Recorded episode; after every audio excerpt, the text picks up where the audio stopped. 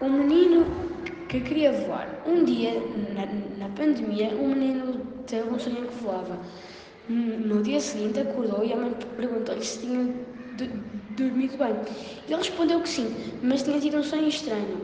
Ele levantou-se da cama e apercebeu-se que queria voar.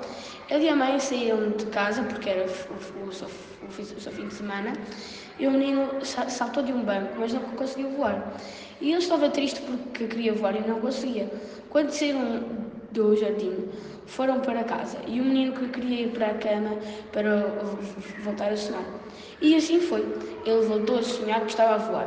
Quando acordou, ele sentiu algo de, de, diferente. Parecia mais leve e não sentiu o seu, o seu peso. Ele ficou assustado. Levantou-se a correr e ficou com o nariz colado a um avião que tinha pendurado no teto. Olhou para baixo e viu que os seus pés não estavam no chão. Estava a voar. Ele tentou chamar pela mãe, mas as palavras não tinham som. Ele tentou correr e foi a voar até à cozinha para mostrar à sua mãe o seu poder. Mas, mas a mãe não estava na cozinha. Foi para o seu jardim.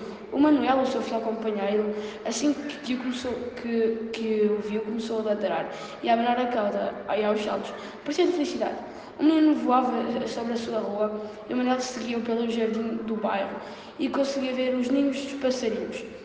Ele foi subindo cada vez mais e brincava com as nuvens e de repente ouviu um som muito distante. Será que é o hino da, da, da igreja? pensou. O som desapareceu, mas depois voltou a ouvir o som. Olhou para, para todos os lados e não via nada além das nuvens. Fechou os olhos e voltou a ouvir o som, mas era-lhe familiar. Era o som do seu despertador e apercebeu-se que era to todo um sonho. A partir desse dia, o menino descobriu como voar. Era só adormecer e sonhar.